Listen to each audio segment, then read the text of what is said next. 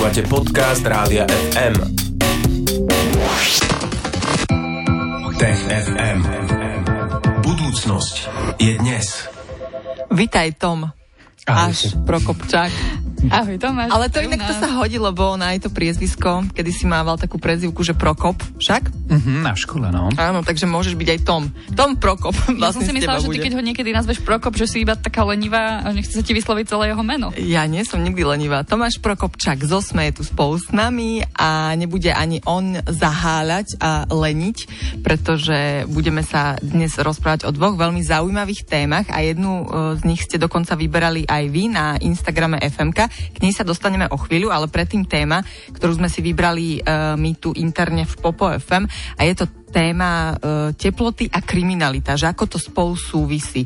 Tak prečo sa vôbec týmto niekto začal zapodievať, Tomáš? A tak je to zaujímavá otázka, ale už v 19. storočí si eh, hneď ako boli k dispozícii prvé štatistiky kriminality a všimli výskumníci, že v tých dátach sa deje nejaká zvláštna anomália, že jednoducho v letných mesiacoch zrazu narastá počet všelijakých útokov a kriminálnych činov voči osobám. A vlastne toho konca tohto 19. storočia si výskumníci prakticky dodnes, čo je koľko, 150 rokov, kladú otázku, že či vlastne počasie vonku a či teploty vonku, ktoré zažívame, majú nejaký vplyv na to, ako sa správame.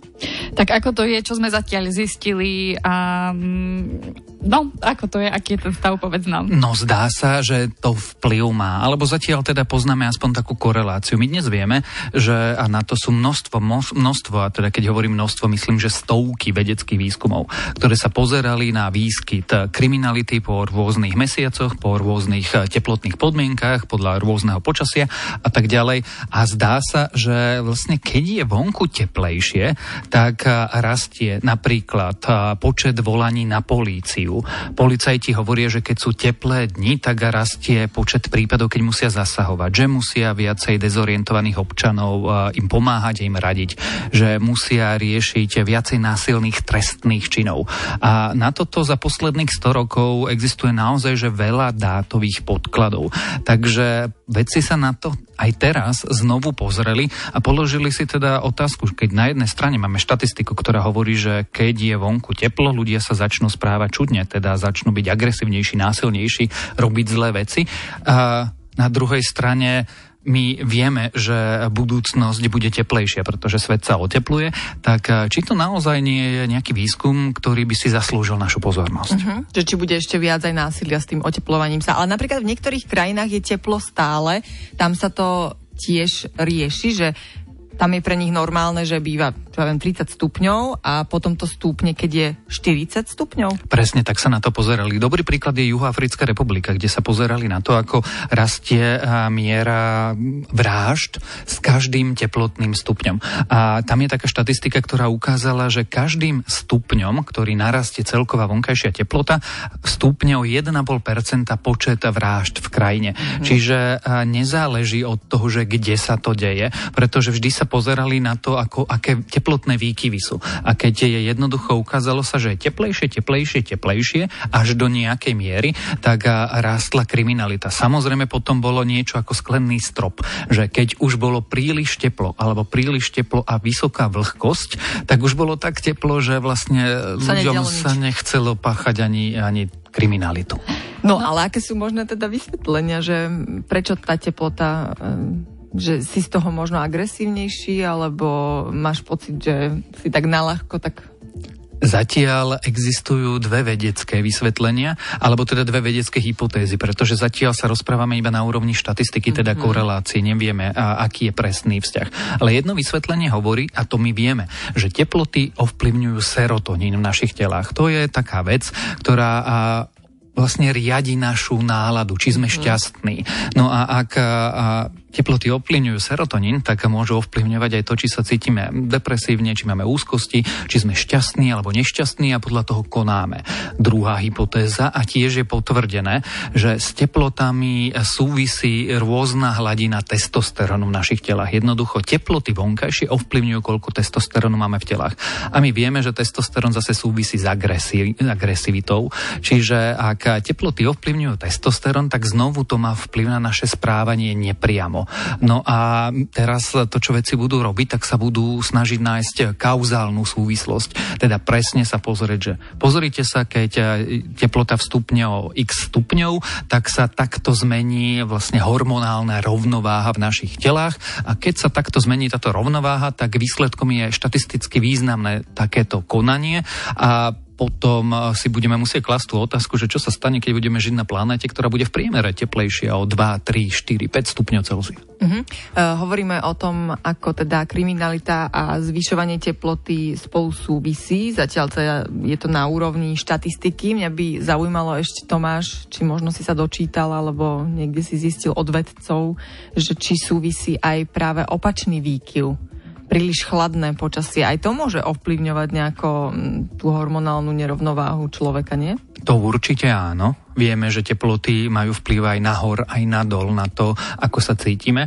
Tam je ďalší faktor to, že e, keď je príliš chladno, tak ľudia sa združujú vnútri. A keď sa združujú vnútri, tak sa združuješ v miestnosti. A keď si v miestnostiach, tak si často s inými ľuďmi. Jednoducho si veľa času v blízkom kontakte s inými ľuďmi. No a keď si veľa času s inými ľuďmi, tak sa môže stať čokoľvek. To je vlastne e, jedno z overení týchto hypotéz je práve pandémia. Pandémia spôsobila to, že ľudia moc nechodia vonku, nemohli uh, robiť veci, ktoré mohli robiť predtým. Niektorí sú doma na home office a tým pádom niektoré z tých faktorov v tých štatistikách vypadli a teraz uh, veci budú overovať, že teda či tie hypotézy naozaj súvisia s počasím, alebo jednoducho s tým, že ľudia sú príliš často spolu. A keď si príliš často s niekým spolu, tak si treba môžeš aj liesť na nervy. Áno, a toto je poznatok, ktorý asi je familiárny všetkým z nás, pretože raz za čas sa stane a dojde aj k takejto ponorke. K tomu ale nedochádza počas TFM, pretože Nikdy. Tomáša tu máme iba raz za týždeň a raz za týždeň sa takto rozprávame aj o témach, e, ktoré vyberieme my obvykle, ale dnes sa to podarilo aj vám, pretože sme, že sme vás vyzvali na sociálnych sieťach, aby ste si vybrali tú druhú tému a tej sa budeme venovať už o chvíľku. Áno, aj si pripomenieme, že z ktorých tém ste vyberali a ktorá nakoniec zvíťazila, zostaňte teda z Tech FM aj naďalej. Pozdravujeme. Tech FM.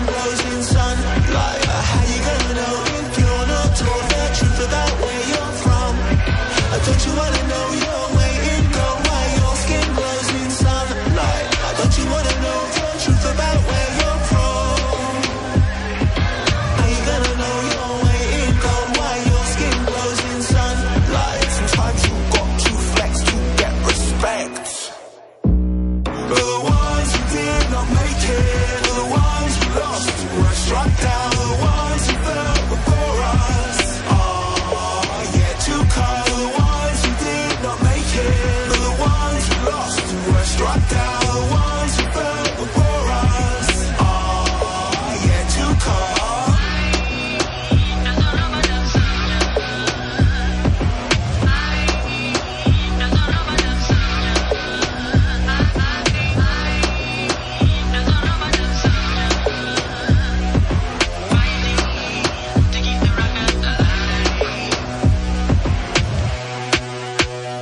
Toto je Rádio FM, je štvrtok, po 15. a vo štvrtok po 15. vždy u nás riešime rubriku Tech FM s Tomášom Prokopčákom zo Sme. Vždy je sa o čom rozprávať a vždy musíme aj vyberať a dnes sme si na pomoc prizvali vás, poslucháčov a sledovateľov Rádia FM e, na Instagrame, pretože sme vám dali na výber dve témy, z ktorých ste si mohli vyhlasovať a vybrať jednu a teda tie dve témy boli Čo nás termity vedia naučiť o boji s chorobami alebo ako je Facebook nebezpečný pre verejné zdravie.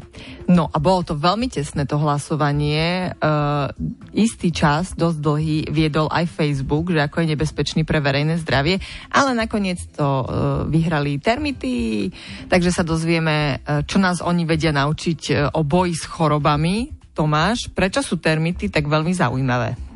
No pretože termity a mravce sú spoločenské živočichy. Žijú predsa v tých hniezdách a v termitiskách, kde žije strašne veľa termitov pokope. A keby sme to, neviem, preniesli na ľudí, tak si to predstav, že by sme mali podzemné mesto, mm-hmm. kde by sa stretávali milióny ľudí a museli spolu prichádzať do interakcie, museli by spolu nejak vychádzať, naučiť sa spolu fungovať. No a teraz si... Možno termity majú aj nejaký recept na tú spomínanú ponorkovú chorobu, keď to tak spolu vydržia. Museli by sme sa ich asi zopýtať, alebo teda oni zase také zložité sociálne štruktúry nemajú, ale veľmi zaujímavé je, že termity majú choroby, tak ako živočichy majú choroby.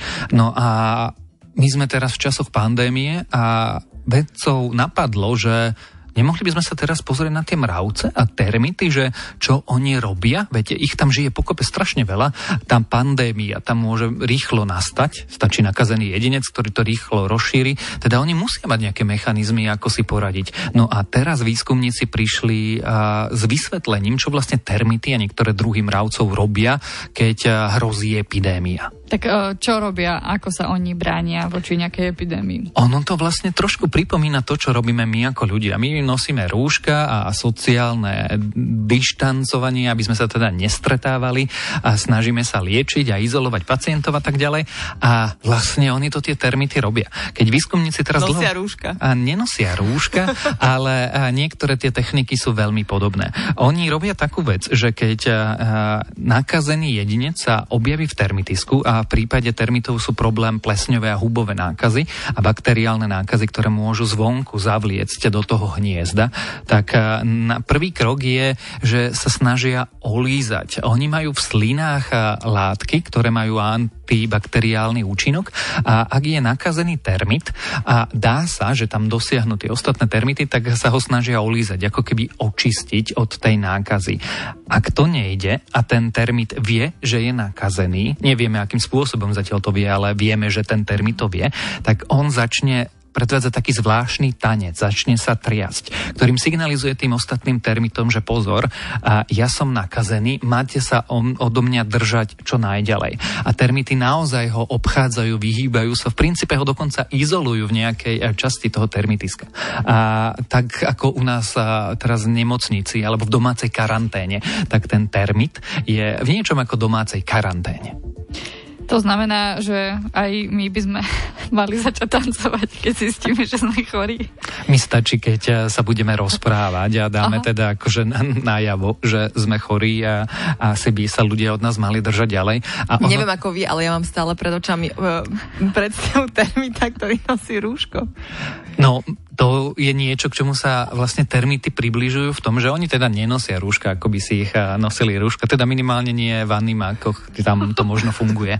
Ale termity si napríklad odovzdávajú imunitu tak, že predvádzajú niečo, čo by sme neúplne nazvali boskávaním, ale nejakým kontaktom. Čiže to je zase niečo, čo je v našom prípade očkovanie alebo vakcinácia. Niektoré termity majú... Tak oni majú také príjemnejšie očkovanie. No a dokonca veci navrhujú, že toto by mohlo raz fungovať u ľudí, že by sme uh, takýmto spôsobom vlastne, uh, ak by sme dokázali ten mechanizmus urobiť, že dokážeme uh, protilátky prenášať z jedného človeka na druhého, tak potom by možno stačilo zaočkovať jedného člena domácnosti a ten by to potom preniesol na všetkých by sa vyboskával ostatní. By sa vyboskával mm-hmm. s mhm. ostatnými, čo je inšpirácia termitov, pretože oni si tiež takto vedia, ako keby, ono sa to volá, že priming, ale teda preniesť z jedného termita a protilátky alebo nákazu na druhého termita, ale v takej tej kontrolovanej podobe, aby niečo ako bol zaočkovaný, mm. že si uh, vytvoril uh, vlastný obranný mechanizmus. A ešte jeden mechanizmus obranný majú termity, ktoré, uh, ktorých dúfam nebudeme teda